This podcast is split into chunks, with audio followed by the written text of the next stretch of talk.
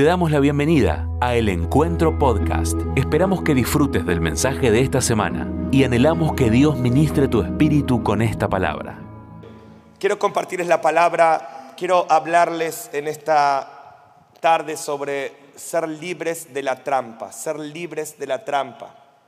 Y quiero introducir a la iglesia. Esta mañana fue un culto tremendo sobre algo que Dios nos viene hablando, y aquellos que ya vienen escuchando sobre este tema, te quiero dar más herramientas para que puedas ser libre de toda trampa. Dios te va a hacer libre. Satanás está poniendo trampas. Satanás quiere atraparte. Satanás quiere detenerte. Satanás no quiere que avances hacia la meta y te va a poner trampas, pero quiero declarar sobre tu vida que Dios te va a ungir y te va a liberar de esas trampas para que llegues hasta el final. Estamos en un tiempo donde, te voy a mostrar en la Biblia, Satanás va a poner muchas trampas sobre los cristianos. Jesús habló de esto al hablar de los últimos tiempos. Ayer le hablábamos a los adolescentes que hay tantas profecías sobre nuestra generación. En un momento Daniel ve nuestra generación y él ve la segunda venida de Cristo, ¿no? Daniel 7, Daniel ve a un hombre que viene en las nubes y va a gobernar sobre toda la tierra. Y dice esto la palabra: todos los reinos debajo de la tierra son dados a ese hombre. ¿Cuántos creen que Jesucristo va a ser el rey de toda la tierra pronto? Pronto. Todas las señales anuncian que esto va a pasar pronto. También Daniel 7 dice que los santos del Altísimo van a gobernar con él. O sea, vos vas a gobernar con él en el reino venidero. Y alguien dice, ¿cuándo va a ser ese reino? Yo me lo imagino a Daniel hace 2500 años diciendo, esto está muy bueno. Daniel estaba en Babilonia, estaba esclavo, estaba ya viendo la maldición de la tierra. Y dice, ¿cuándo va a venir este rey justo a gobernar todas las naciones? Era una visión de la segunda venida. Él vino como un cordero, dio su vida, nos lavó con su sangre y ahora nos da acceso a ese reino venidero que él va a establecer en su segunda venida. Entonces, Daniel estaba así, ¿cuándo va a ser esto? Y Dios le dice en Daniel 12:4, sella estas palabras, sella esta profecía hasta una generación. Recién habrá una generación donde esta profecía se va a abrir y van a entender y van a estar preparados para esa hora. Y cuando vemos las características de esa generación, en esta iglesia lo hemos estudiado mucho, hay tantas señales que anuncian que estamos en esa generación, pero es muy interesante la que dice Daniel, dice la ciencia aumentará, habrá globalización, habrá una generación, imagínense hace 2500 años, Dios le decía a Daniel, habrá una generación que estará interconectada, ¿no? Internet, o sea, esto está profetizado hace 2500 años, por eso la Biblia, mi hermano, es un libro peligroso para el infierno. Gracias por los amenes y la emoción. La Biblia es un libro, cada vez todo lo que pasa nos comprueba más que este es un libro salvaje, es un libro potente, ¿sí? Por favor, no domestiquen este arma poderosa para destruir fortalezas. Y una de las cosas que Dios le dice a Daniel, que en ese tiempo la ciencia aumentará. Yo ayer le mostraba a los adolescentes, compramos en Misión un programa de inteligencia artificial que puede traducir nuestras palabras, lo vamos a hacer para toda nuestra escuela online, a como 30 idiomas y te copia el tono de voz, las emociones y te traduce perfecto, ¿sí? O sea, ustedes me tienen que ver a mí hablando en un inglés perfecto, en un árabe perfecto, en un chino perfecto. Bueno, creo que estoy hablando bien porque no sé chino, pero por lo menos suena bien, ¿no? Lo tienen que ver a Rafa, o sea, que casi ni habla español y ya el tipo va a estar hablando otros idiomas. No, chiste, habla muy bien. Pero mi esposa que no sabe inglés, y vos ves sus prédicas en inglés, yo digo, wow, o sea, y eso se llama inteligencia artificial. Ahora, ¿cuántos pueden ver que Dios ya profetizó estas cosas? Dice, habrá una generación que la ciencia aumentará, ¿no? Y tenemos un montón de profecías que somos parte de esa generación. Ahora, hay una profecía que quiero enfocarme, Mateo 24:10, seguime en tu Biblia. De todas esas que Jesús da en Mateo 24, un montón, dice, habrá mortandad. ¿Vieron lo que pasó esta semana en Libia, en Marruecos? Dice, bueno, muchas de las cosas que están pasando Jesús las profetizó, pero en Mateo 24:10 Jesús dice, en esa generación muchos tropezarán. Y no está hablando, ahora te voy a mostrar, de no cristianos, está hablando, es un mensaje, van a ver ahora, el original de esta palabra dice, muchos cristianos tropezarán, ¿sí? Y dice, y se entregarán unos a otros y unos a otros se aborrecerán. La palabra original para tropezar es la palabra escandalizo. será un escándalo. O sea, esa es la palabra original en griego, escandalizo. ¿Sabes lo que significa escandalizo? Caer en la trampa como un animal. El escandalizo es trampa de animales. O sea, ¿qué está diciendo el Señor? Muchos caerán en la trampa como un animal. ¿Vieron como el ratoncito que va tras el queso y ¡plaf! Lo agarra. O no sé si alguna vez en tu vieja vida, cuando estabas medio endemoniado, cazaste algún pájaro. Yo lo hice, Señor, perdóname por eso. Nunca quiero contar esto delante de mi esposa. Hoy estaba mi esposa, porque ella, yo digo, si Pipi no fuera sierva del Señor, sería del Greenpeace, ¿no? Porque ella ama tanto los animales. Bueno, por eso se casó conmigo. En fin, la palabra original es trampa de animales. Dice, lo que va a hacer Satanás es tenderte una trampa, ¿sí? Como esos animales que van tras un deseo legítimo, pero al no tener discernimiento son atrapados, ¿sí? Por eso yo te quiero hablar en esta noche de ser libres de la trampa. Jesús dijo, muchos caerán en la trampa, ¿sí? Y fíjense esta palabra, este versículo en otras versiones, para que vean que le está hablando a cristianos. La Nueva Biblia de las Américas dice, muchos se apartarán de la fe entonces. Eso es lo que está diciendo Jesús. Estas trampas harán que muchos pierdan su fe. Muchos se apartarán de mí. En aquel tiempo, la NBI dice, muchos se apartarán de la fe. En ese tiempo, donde la ciencia aumentará, donde habrá pandemias sin precedentes en un mundo interconectado y globalizado, donde habrá escenas aterradoras, Jesús profetizó YouTube, etc. Pero dice, en aquel tiempo, muchos se apartarán de la fe. En esos días, muchos creyentes perderán la fe. Serán días en que la fe de muchos correrá peligro. O sea, Jesús no nos está diciendo esto para asustarnos, nos está diciendo esto para hacernos un llamado a un nivel de discernimiento, de radicalidad, de devoción y de profundidad en la adoración, como recién tuvimos acá, para ser libres de las trampas.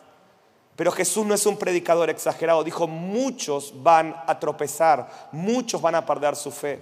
La Biblia llama a esto, Pablo toma esta narrativa para decir antes de la venida del Señor, el Señor no vendrá sin que antes se manifieste en la tierra una apostasía, dice. Y esto lo mantiene mucho Pablo. Muchos serán engañados. Saben que la palabra apostasía viene de dos palabras. Apo, que significa sin, y stemi significa firmeza. Lo que está diciendo es, en esa generación, Satanás sacará la firmeza de muchos creyentes. Pero no quiero que te asustes, porque si Dios te está hablando esto, es porque Dios te va a dar las armas para que seas libre de las trampas de Satanás, te mantengas firme hasta el final, vos y tu familia perseverarán hasta el fin.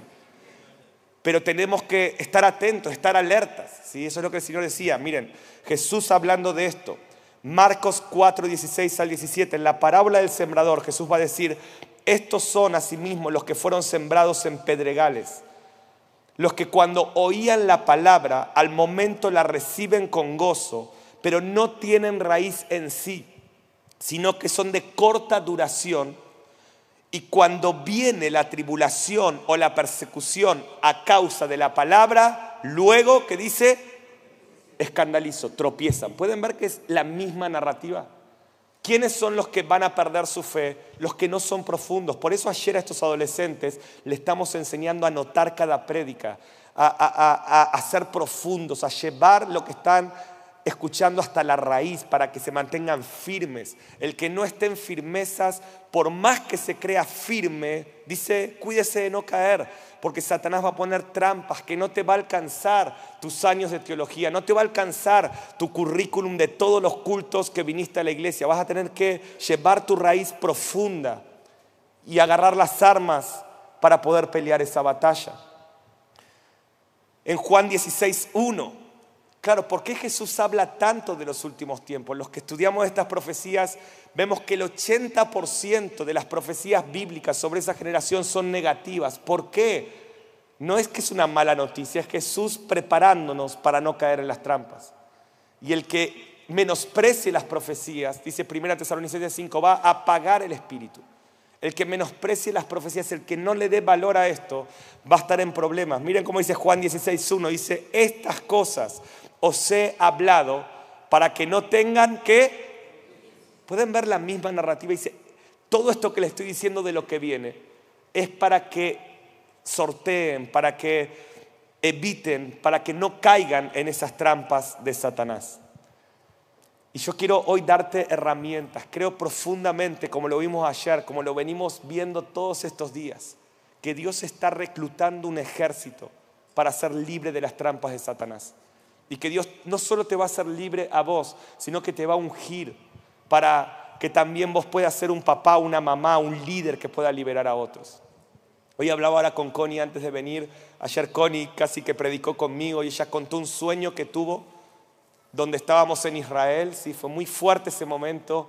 Ella la hice pasar acá y contó un sueño que estábamos en Israel, y básicamente el sueño es que estábamos como en medio de la tribulación y Satanás nos perseguía, y en un momento ella tenía mucho miedo, abrazaba a Pipi, a su mamá, a su hermana, y cuando abrazaban, ellos decían papá, y Satanás me mataba. Y cuando me mataba ella dice esto: papá, a vos te clavaba un cuchillo, pero apenas morías, Jesús venía. Entonces, esto pasó en unas vacaciones hace un mes atrás, y Connie se despertó llorando y gritando esa noche, y la calmamos, y dijimos: Connie, contanos, tuve un sueño, dijo. Y yo le digo: ¿fue malo, fue una pesadilla? Me dijo: no, papá, fue bueno, pero fue malo. O sea, y nos contó todo el detalle. Los que quieran vean lo que fue ayer, porque fue muy tremendo. ¿Cuántos estuvieron ayer y saben lo que estoy hablando, no? Fue muy fuerte ese momento. Y ahora estábamos hablando a la tarde y me dijo: papi, yo sé que es bueno, pero de alguna manera me da un poco de tristeza lo que yo vi, porque fue muy real. Es la segunda persona que tiene un sueño real, sobrio, de que me va a pasar eso en Israel. Y yo le dije: hija, mirá, esto es lo que viene y tenemos que estar firmes y sobrios. Mira, te puedo decir algo.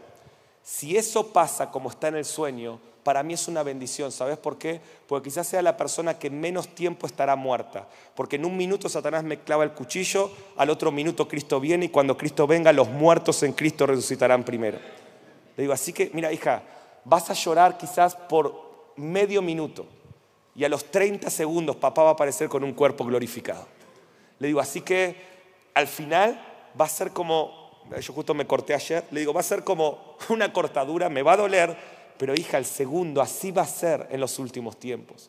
¿Por qué te cuento esto? Porque hay una responsabilidad como papás. Yo podría decirle: hija, eso es una pesadilla. No, hija, esto es lo que dice la palabra. Hija, esto es lo que está pasando ahora con gran parte de la iglesia en Irán, en Medio Oriente, pero nosotros somos de los que vamos a permanecer firmes hasta el final. Esa es la fe de la iglesia primitiva, esa es la fe de los que van a ser libres de la trampa. ¿Cuántos van a perseverar hasta el final? Pero esto no es un juego, mi hermano. Esto es realmente cosa seria. Ahora, 2 armas te quiero dejar en este ratito para cómo no caer en la trampa, en las trampas de Satanás, en el escandalizo. Y el primer arma es el discernimiento y la segunda es el entrenamiento. Pero voy a empezar hablando del discernimiento, porque creo que estamos en un tiempo donde si no crecemos en discernimiento, Satanás te va a atrapar. Hay una imagen por ahí que me gusta para enseñar esto, que es una trampa de ratones con un queso, para que entiendas lo que es lo que Jesús dijo. Dijo: muchos caerán en la trampa. ¿Cómo va a operar Satanás? Satanás va a agarrar un deseo legítimo tuyo. O sea, para un ratón el queso es alimento. No es que está yendo tras algo ilegítimo, algo pervertido. Está yendo hacia algo legítimo. Pero ¿cuál es el problema del ratón que cae en la trampa o del pez que agarra el anzuelo, que va tras una carnada, que es un deseo legítimo? El problema es la falta de discernimiento. No puede discernir que detrás de ciertos deseos hay una trampa de Satanás. Y si vos seguís tus deseos y no tenés una madurez espiritual para desarrollar discernimiento, vas a ser atrapado en la trampa de Satanás. Por eso Jesús dijo: muchos tropezarán. Y Jesús no es un predicador amarillista, ¿no? Ni un predicador exagerado. Jesús dice: los estoy advirtiendo. ¿Qué nos está diciendo Jesús? Que crezca tu discernimiento. Tenés que tener un discernimiento mayor a tus deseos para ser libre de las trampas de Satanás. Yo oro sobre tu vida en esta noche, que Dios te dé un manto de discernimiento. ¿Qué es discernimiento? Es la habilidad de ver más profundo. Si estás anotando, anota esto que es muy importante. Discernimiento es la habilidad de ver profundo. El discernimiento es cuando una persona está en este lugar y no es superficial. ¿Qué decía Jesús de los superficiales? Dice: los que no echaron raíz van a tropezar. que es el discernimiento, es cuando vos estás acá y estás viendo profundo lo que estoy hablando. No estás pensando en la pizza que te vas a comer anoche, ahora a la noche. No estás pensando en el partido de fútbol, estás como discerniendo. Es la habilidad de ver profundo. Estás pesando cada palabra, sacás las que no te sirven, pero las que te sirven las pones en tu espíritu. ¿Qué es discernimiento? Es lo que pasó recién en la adoración, la habilidad de entender lo que está pasando en el mundo espiritual, lo que Dios está haciendo, también lo que Satanás está haciendo.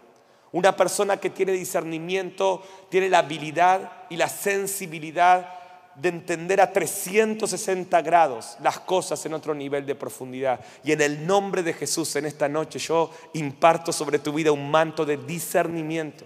Pero no es algo mágico, no es nada más, uff, recibí, oh, ahora veo todo. No es eso.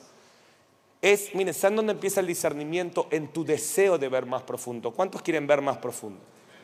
¿Sí? Ahí empieza el discernimiento. Oh Señor, no me muevo por impulso. Tengo una vida de oración y como vivo en el Espíritu, Él me puede decir, Mariano, este deseo legítimo que tenés hoy, ver la televisión o ver las redes sociales, es legítimo. En otro momento comer ese quesito es alimento, es distracción y es un momento de descanso, no hay problema. Pero ahora hay una trampa detrás de ese momento que Satanás te quiere atrapar. Y quizás vos abriste las redes sociales y viste algo que no tenías que ver y eso despertó un pensamiento que empieza a producir un sentimiento que te lleva a una acción y terminás en pecado porque no discerniste una trampa, porque no estás con discernimiento. Y de vuelta, el problema no son las redes sociales, el problema no es el dinero, el problema es el amor al dinero. El problema es la falta de discernimiento. Cuando vos crees, escuchá lo que te voy a decir, que esto es lo más poderoso creo que te voy a decir esta noche. Cuando vos creces en discernimiento, Dios puede bendecirte y darte un montón de cosas porque nunca vas a ser atrapado en las trampas de Satanás. Si vos creces en discernimiento, Dios te libera, te puede dar dinero, te puede prosperar, te puede dar hasta, no fama, influencia para su reino. Dios puede hacer muchas cosas con tu vida porque vos tenés discernimiento y Él sabe que a mí hay momentos que Dios me dice, Mariano, cortás las redes sociales. Mariano, no publicás nada ahora. Ahora no, ahora sí. Si publicás algo ahora y tu corazón no está con discernimiento, va a entrar orgullo por la gente que te va a comentar. Ahora no, ahora sí. El secreto es crecer en discernimiento. Ahora, ¿cómo crecemos en discernimiento? Hebreos 5:14 dice, pero el alimento sólido es para los que han alcanzado madurez. ¿Quiénes son los maduros? Los que por el uso tienen los sentidos ejercitados en el discernimiento del bien y del mal. Pueden ver, los maduros son sensibles. Los maduros son sensibles. Perdón que estoy tomando té con jengibre por mi garganta, pero los maduros son personas que dice que tienen ejercitados los sentidos, que pueden ver, que pueden ver, que pueden... Yo trabajo mucho mi sensibilidad, mi madurez y mi discernimiento para estar en un culto y tener los sentidos abiertos y saber qué canción cantamos, qué oramos, qué hablamos, qué hacemos. Dios quiere hacernos ágiles para poder sortear las trampas de Satanás. Y esto no es exclusivo de ciertas personas, esto es un don, un regalo que Dios le quiere dar a todos los hambrientos, a todos los profundos. A todos los que en esta noche dicen, yo quiero ser más profundo. Estaba en esta conferencia este fin de semana pasado en Perú, hoy contaba en la mañana, quizás fue uno de los desafíos más grandes de mi ministerio, estar en una conferencia, se llama Salvemos la Familia, es muy conocida en Latinoamérica, y me tocó predicar con otras personas que hablan sobre otros temas, como Agustín Laje, que habla de política, como gente que habla del aborto.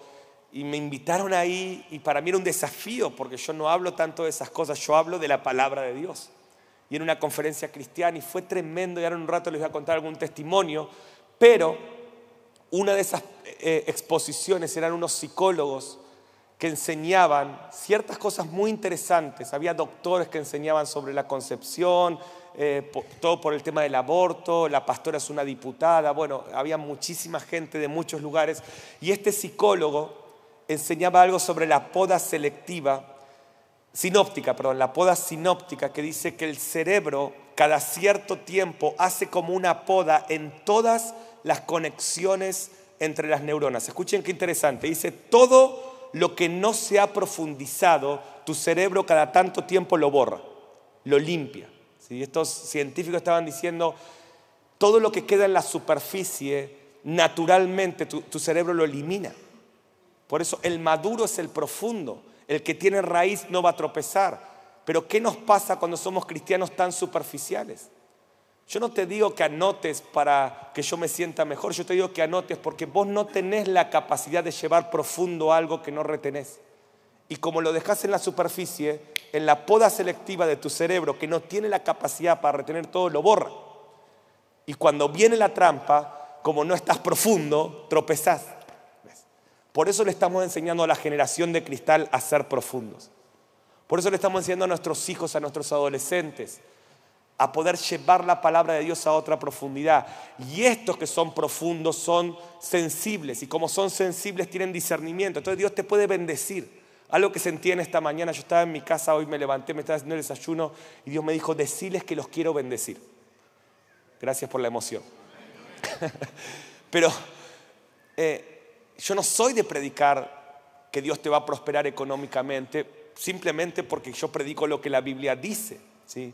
Y la palabra no habla tanto de esto. Ahora, ¿cuál es el tema? Dios quiere prosperarte económicamente. El problema que Dios tiene con vos es que tu falta de discernimiento no deja que Dios te pueda prosperar, porque si Él te prospera y vos no tenés discernimiento, tu corazón se va a perder, porque el dinero puede ser dos cosas en tu vida, o una herramienta para hacer la voluntad de Dios, o puede ser un Dios para someter tu vida y llevarte a corromper tu espíritu.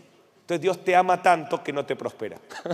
Oh, menos mal, Señor, que me amas tanto. Pero ¿cuál es la llave? Crecer en discernimiento, sé más profundo. Dios me decía hoy, deciles que si son profundos, yo puedo darles regalos. A ver, yo a mi hija, ¿cuándo no le doy regalo? Cuando sé que un regalo la va a corromper. Connie quiere un celular. Le dije, no, Connie.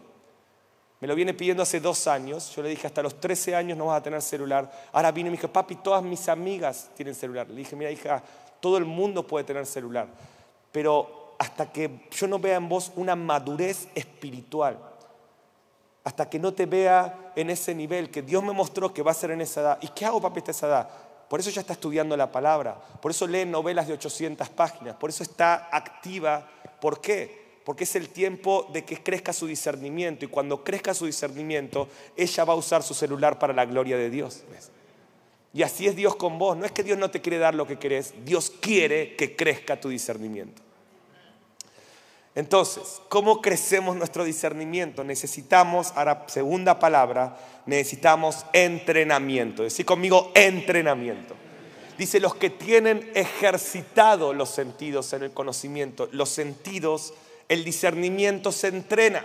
De vuelta, me encantaría decirte, los que quieran discernimiento, vengan después del culto, pasen acá adelante, yo les oro, ¡tuc! Discernimiento. No funciona así. Es como un músculo. Es como yo te diga, ¿cuántos quieren ser flacos? Amén. Pasen acá, le oramos. O sea, no. Eso va a pasar cuando Cristo venga, que te va a dar un cuerpo glorificado. Mientras tanto, el pecado que opera en nosotros ha hecho esto, ¿no? Pero bueno, en fin. Hay cosas que no se imparten, hay cosas que se desarrollan. El discernimiento, dice, se ejercita.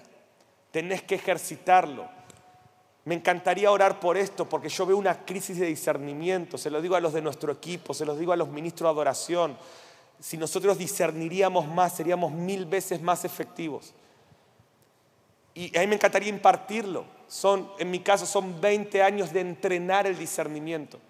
Ahora, yo te quiero animar a que empieces, a que lo entrenes, porque esto te va a hacer libre de las trampas y te va a hacer un receptor de la bendición de Dios. Esto es muy poderoso lo que estoy hablando, espero que lo estés recibiendo. Ahora, ¿cómo ejercito el discernimiento? Te voy a dejar 3 consejos y oramos. Eso va a ser nuestra charla de hoy. Primer consejo, estudiar las profecías. Este libro es la profecía más segura según 2 Pedro 1:19, dice que esto que está acá es la profecía más segura. Este libro está lleno de profecías. Y mire lo que dice 1 Timoteo 1:18.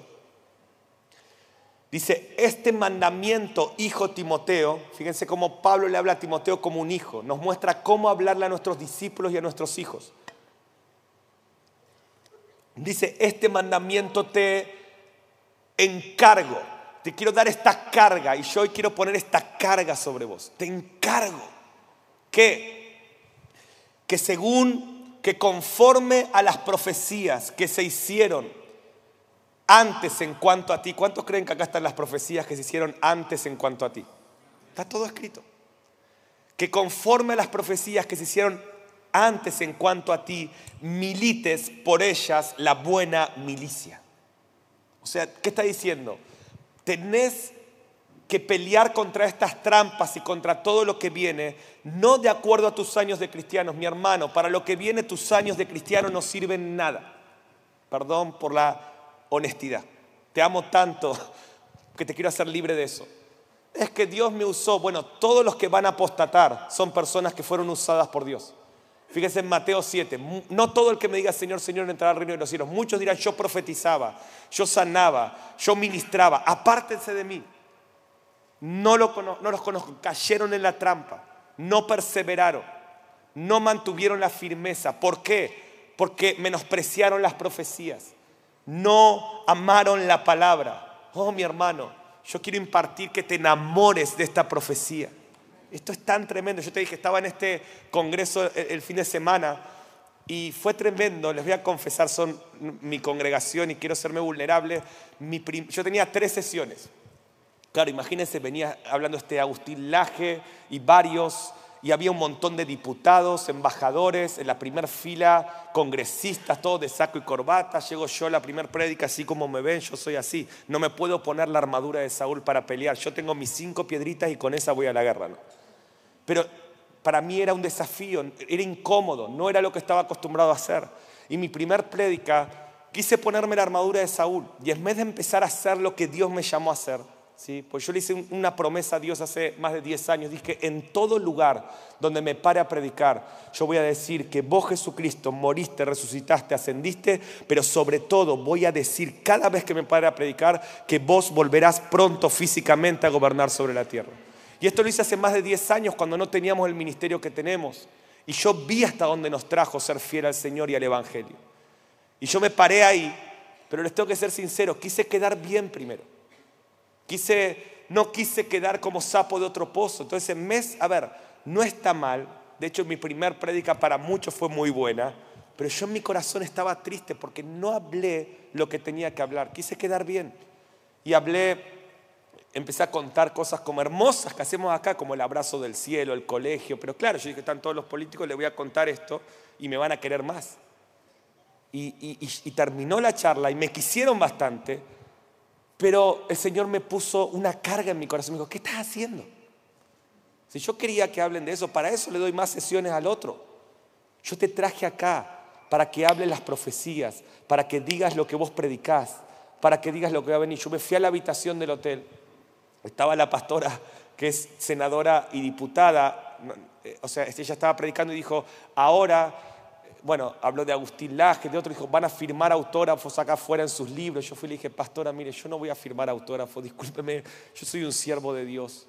Yo no soy una estrella evangélica que firma autógrafos, o sea, yo soy un siervo de Dios que predico la palabra, así que yo no voy a firmar los libros. Yo me fui medio bajoneado a mi habitación, le escribí a Rafa, entre otros, le dije, oren por mí, tengo ganas de irme a mi casa, quiero esfumarme de acá. Pero enseguida Dios me dijo, Mariano, yo te llamé a predicar las profecías, yo te di un mensaje que es el evangelio del que era, del que es y del que ha de venir. Hijo, ¿podrías hablar esto? Sí, papá. Entonces me llené del espíritu, en el espíritu me puse la vincha de Rambo, la ametralladora, y salí a la cancha esa tarde y empecé a predicar Apocalipsis, las profecías. Mi hermano, a la gente se le caía la mandíbula, no le daban las manos para aplaudir la palabra de Dios. Y yo mientras estaba predicando me empecé a dar cuenta de lo que Dios nos dio y para qué Dios nos va a empezar a poner con reyes, con gente de eminencia. Estas personas me decían, terminó la predica, me dijo, la pastora, necesitamos estudiar todo esto, no nos dejes así, ¿cómo seguimos? Solamente esta semana de esas personas 50 personas escribieron para anotar para estudiar Apocalipsis de esta semana, de esas personas.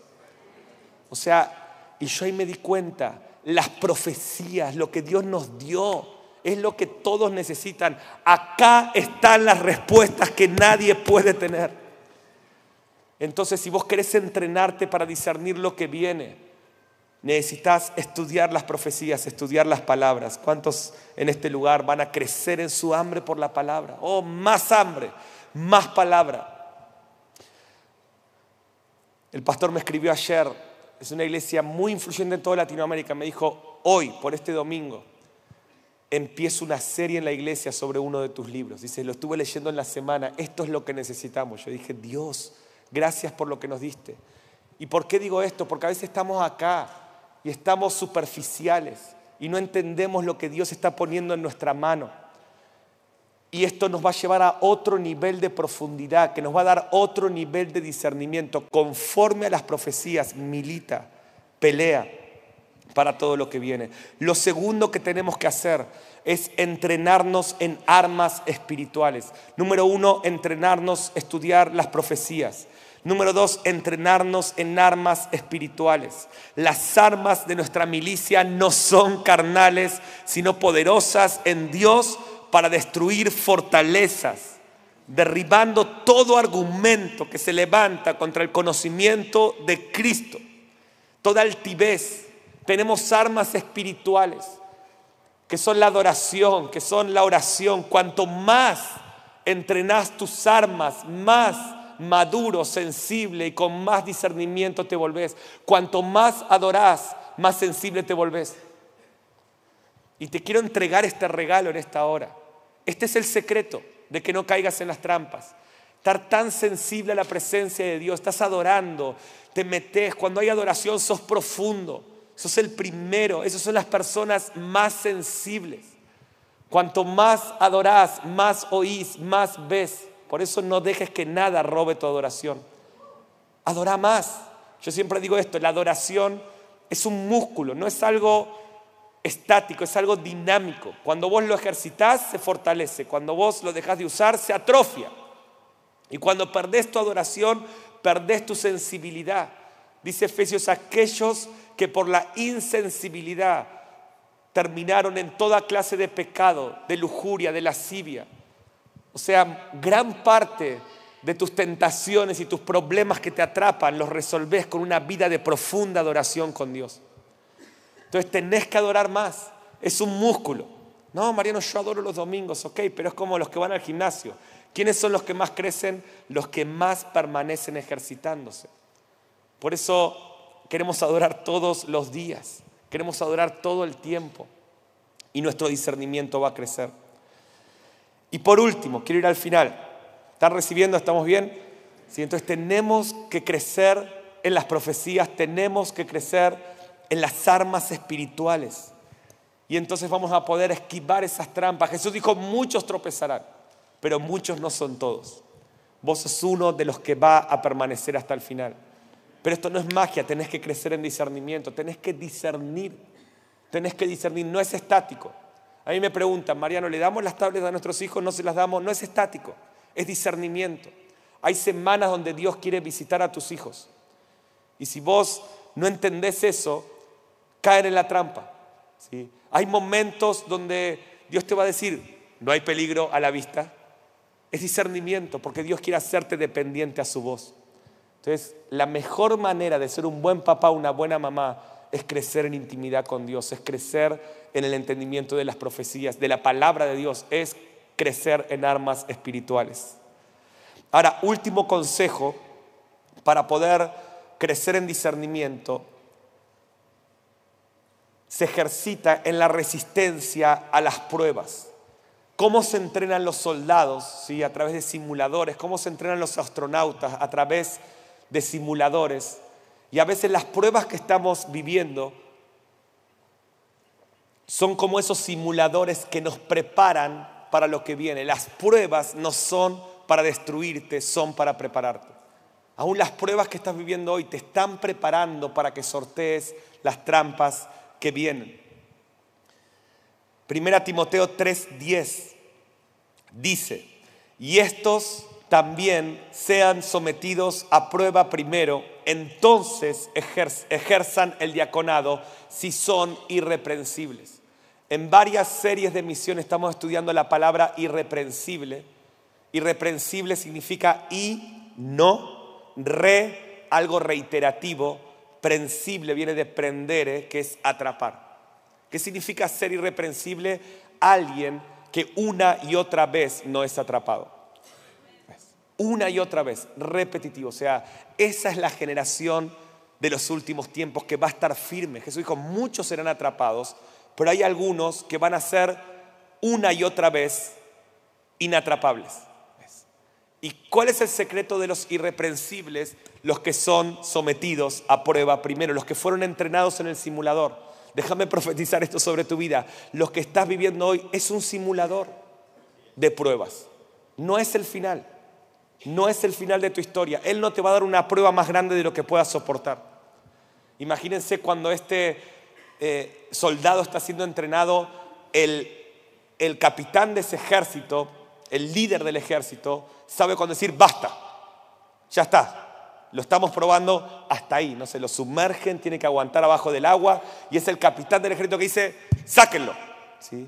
Y quiero decirte que el capitán de tu ejército no te va a dejar ser probado más de lo que puedes soportar. Y si él te está probando mucho, es que él te está cuidando mucho para que seas inatrapable, irreprensible en los últimos tiempos.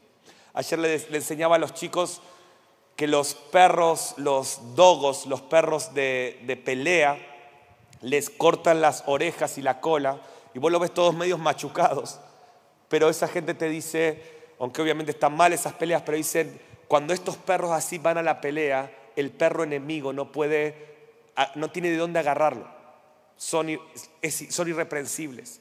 Entonces a veces Dios tiene que machucarte un poco, tiene que probarte, tiene que podarte, tiene que sacar ciertas cosas en tu vida para que Satanás no tenga de dónde agarrarte. Y vos estás llorando por esa prueba, pero Dios te dice, te estoy preparando para hacerte más fuerte, porque vas a ser de los inatrapables en los últimos tiempos. Entonces, cuando vos entendés esto, vos qué decís, probame, Señor, someteme a prueba. Yo confío en tu liderazgo. Vos no me vas a dar una prueba mayor a la que pueda resistir.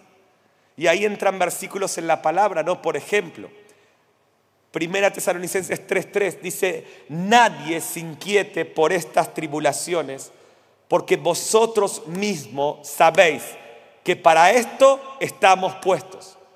Qué tremendo, ¿no? Nos criaron diciéndonos sin base bíblica, ¿no? Pero ¿cómo Dios va a permitir que estés en la tribulación? Y nosotros lo creímos porque eran razonamientos humanos y que estamos toda una teología débil en vez de ir a la palabra que dice, para esto fuiste puesto. ¿Para qué fuiste puesto? Díganlo, nadie se va a manifestar. Para las tribulaciones. No, sé valiente. Este es el evangelio, mi hermano. Pedro terminó crucificado boca abajo. Pablo terminó decapitado. Todos los discípulos terminaron mártires. Eso vale la sangre del Cordero. Por favor, no rebajes la sangre del Cordero. Ay, estoy en prueba, Dios no me amará más. ¿Y qué hubiese pensado Pedro cuando lo estaban crucificando? Para mí no es un juego que ya dos personas, una es mi hija y yo sé de su intimidad con Dios, y otra es alguien que respeto mucho, muy sobria, me hayan dicho que me vieron dando mi vida por el Señor en Israel. Pero para mí no es un juego, pero hay una parte de mí que dice, gracias Señor por permitirme vivir el verdadero evangelio, porque yo verdaderamente creo en vos y quiero vivir el evangelio. Y yo creo que esas son las cosas que te hacen inatrapable, que hacen que Dios dice, los puedo bendecir, porque le puedo dar autoridad, porque no se va a corromper. ¿Por qué? Porque Él está soportando la prueba, porque Él está abrazando la cruz. Amén, ¿están conmigo? Miren, Hechos 14, 22. Es necesario que a través de muchas tribulaciones entremos al reino de Dios.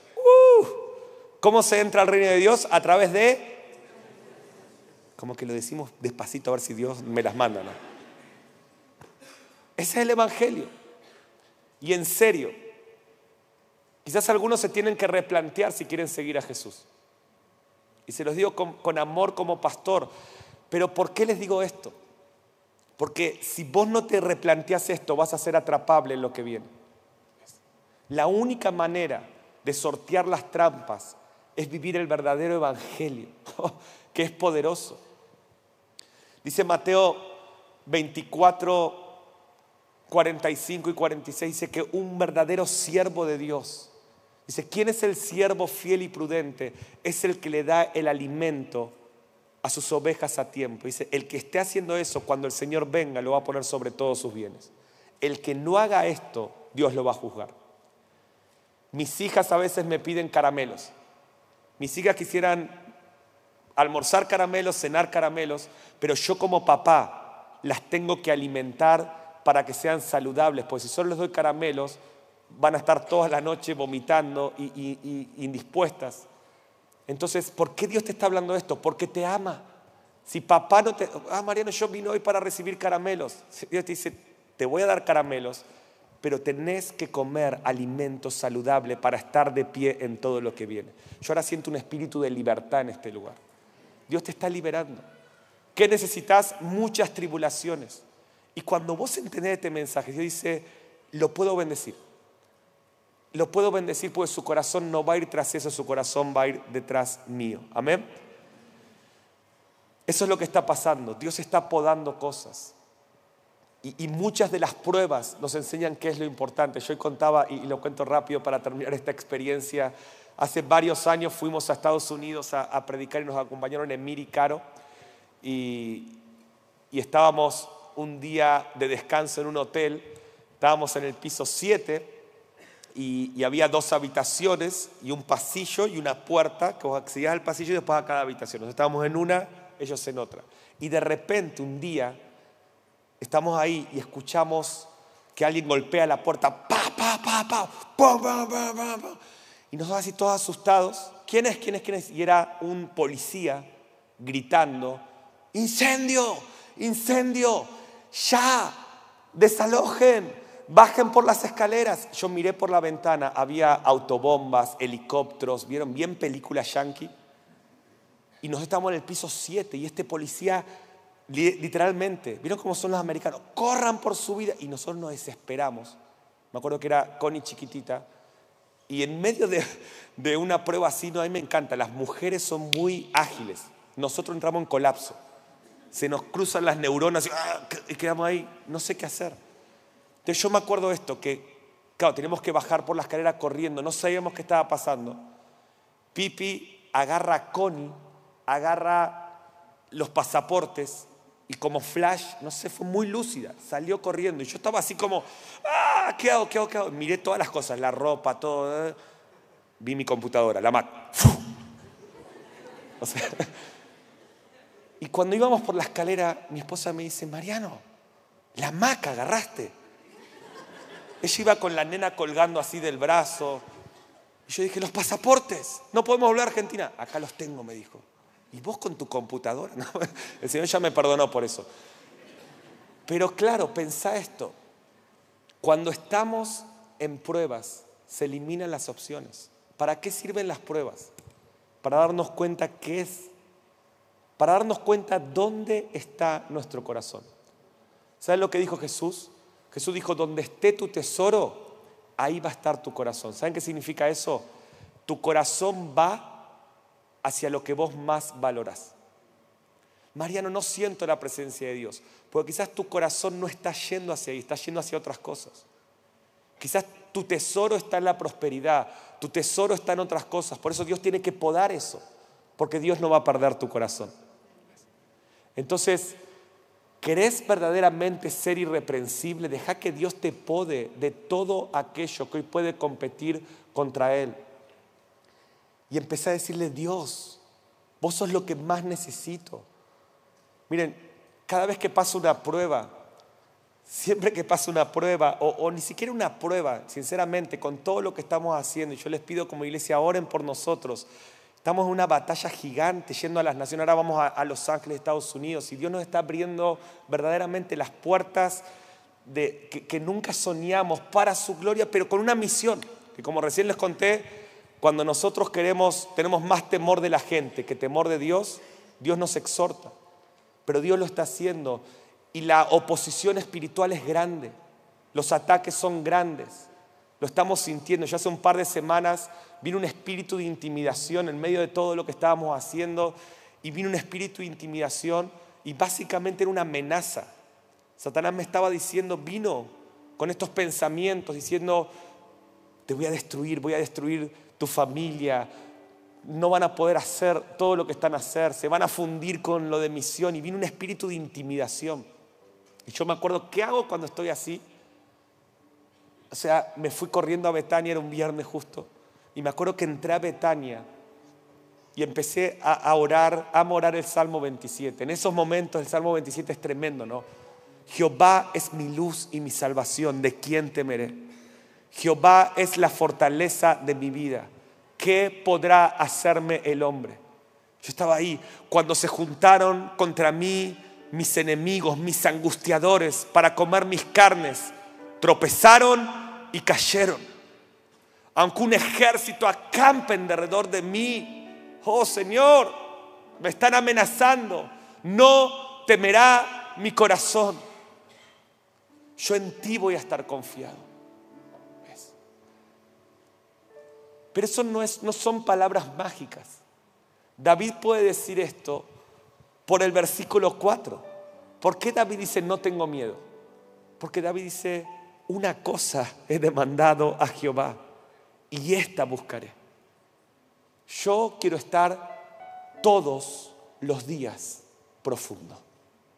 Como yo decidí ser una persona profunda todos los días de mi vida, estar en la casa de Jehová, contemplar su hermosura e inquirir en su santo templo, como esa es la elección de mi vida, aunque un ejército acampe contra mí, aunque quieran comer mis carnes, aunque la economía, el sistema y todo me esté diciendo que voy a caer y que mi futuro será una trampa y un pozo, no importa las amenazas, como yo decidí vivir en las profundidades de Dios. Verso 5. Él me esconderá, Él me guardará en su tabernáculo en el día del mal.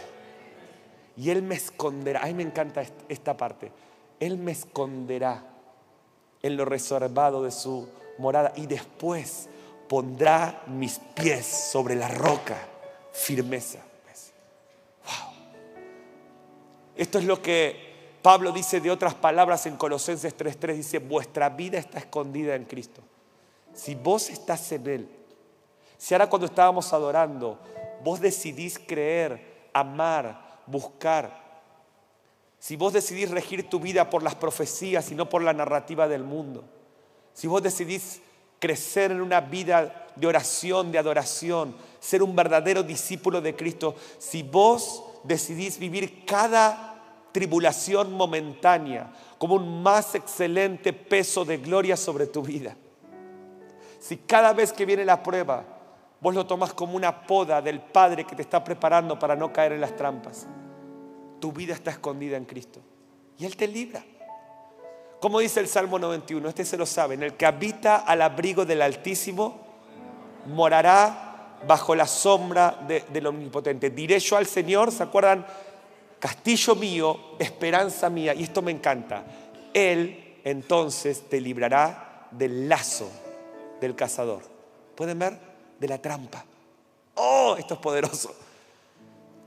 Muchos caerán en la trampa. ¿Quiénes son los que serán protegidos? Oh, ¿quiénes son los que cuando vayan tras el queso Dios dirá, no, hijo, apártate de ahí? Yo te voy a guardar, te voy a sostener, te voy a proteger. Cuando tus enemigos se junten contra vos, van a tropezar y van a caer. Y vos te vas a levantar sobre ellos. ¿Quiénes son? Los que habitan al abrigo del Altísimo. Los que decidieron hacer de la presencia de Dios su habitación. Los que no son superficiales, sino son profundos en Él. ¿Cuántos de esos hay en este lugar? Y el último versículo que te quiero dejar. Judas 24 y 25. Miren, justo 44 segundos me quedan, así que estamos justos. Judas, pero Judas el bueno es este, así que no tengan miedo de este versículo. Dice, aquel que es poderoso para guardarlos sin... ¿Pueden ver? ¿Pueden ver todo el rompecabezas? Él es poderoso para guardarte sin caída, sin tropiezo, sin trampa. Oh, mi hermano, por favor, préstame mucha atención en el último minuto. Satanás te va a poner muchas trampas. Satanás va por tu fe. Satanás va por la fe de tus hijos. No te quiero asustar, te quiero despertar. Y tenés una sola oportunidad y opción. ¿Cuál es la opción? Que Él te guarde sin caída, sin tropiezo. Si vos estás en Él, si vos decidís por Él, si vos lo amás, si vos profundizás con Él, Él te guardará sin tropiezo y te presentará delante de su gloria inatrapable. Me encanta lo que Dios nos está hablando en las últimas semanas. A esa gente dice que Jesús se los va a presentar al Dios solo sabio, con gran alegría. Dice Jesús a los inatrapables, a los irreprensibles. Dice, Padre, te presento a Mateo, un irreprensible.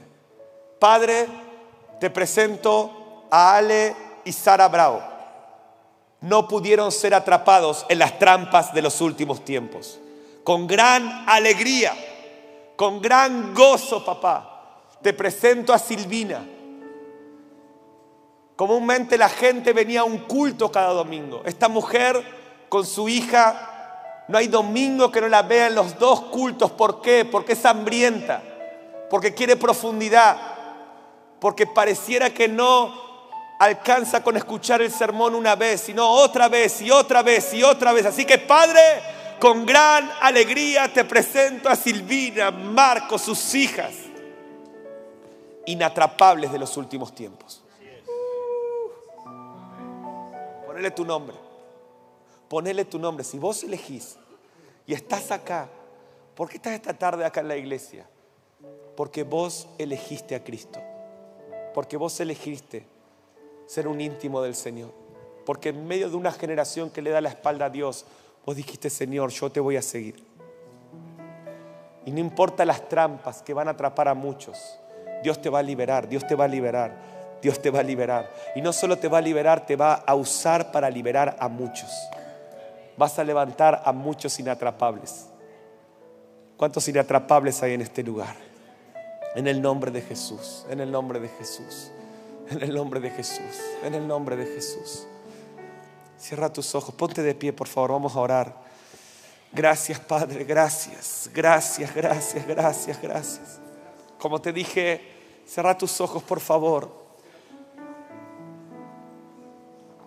Como te dije hace un rato, en medio de esta mañana, yo soy un simple mensajero, pero Dios me dijo que te diga que te quiere bendecir. Cierra tus ojos, no quiero que te distraigas, quiero que ores. Esto es una casa de oración. Cierra tus ojos y en tu mente comienza a orar.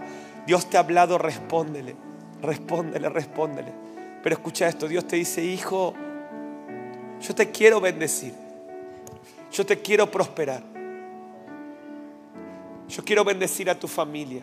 Yo quiero darte mucho más de lo que tienes. Pero necesito que tu corazón tenga discernimiento. Necesito que veas más profundo.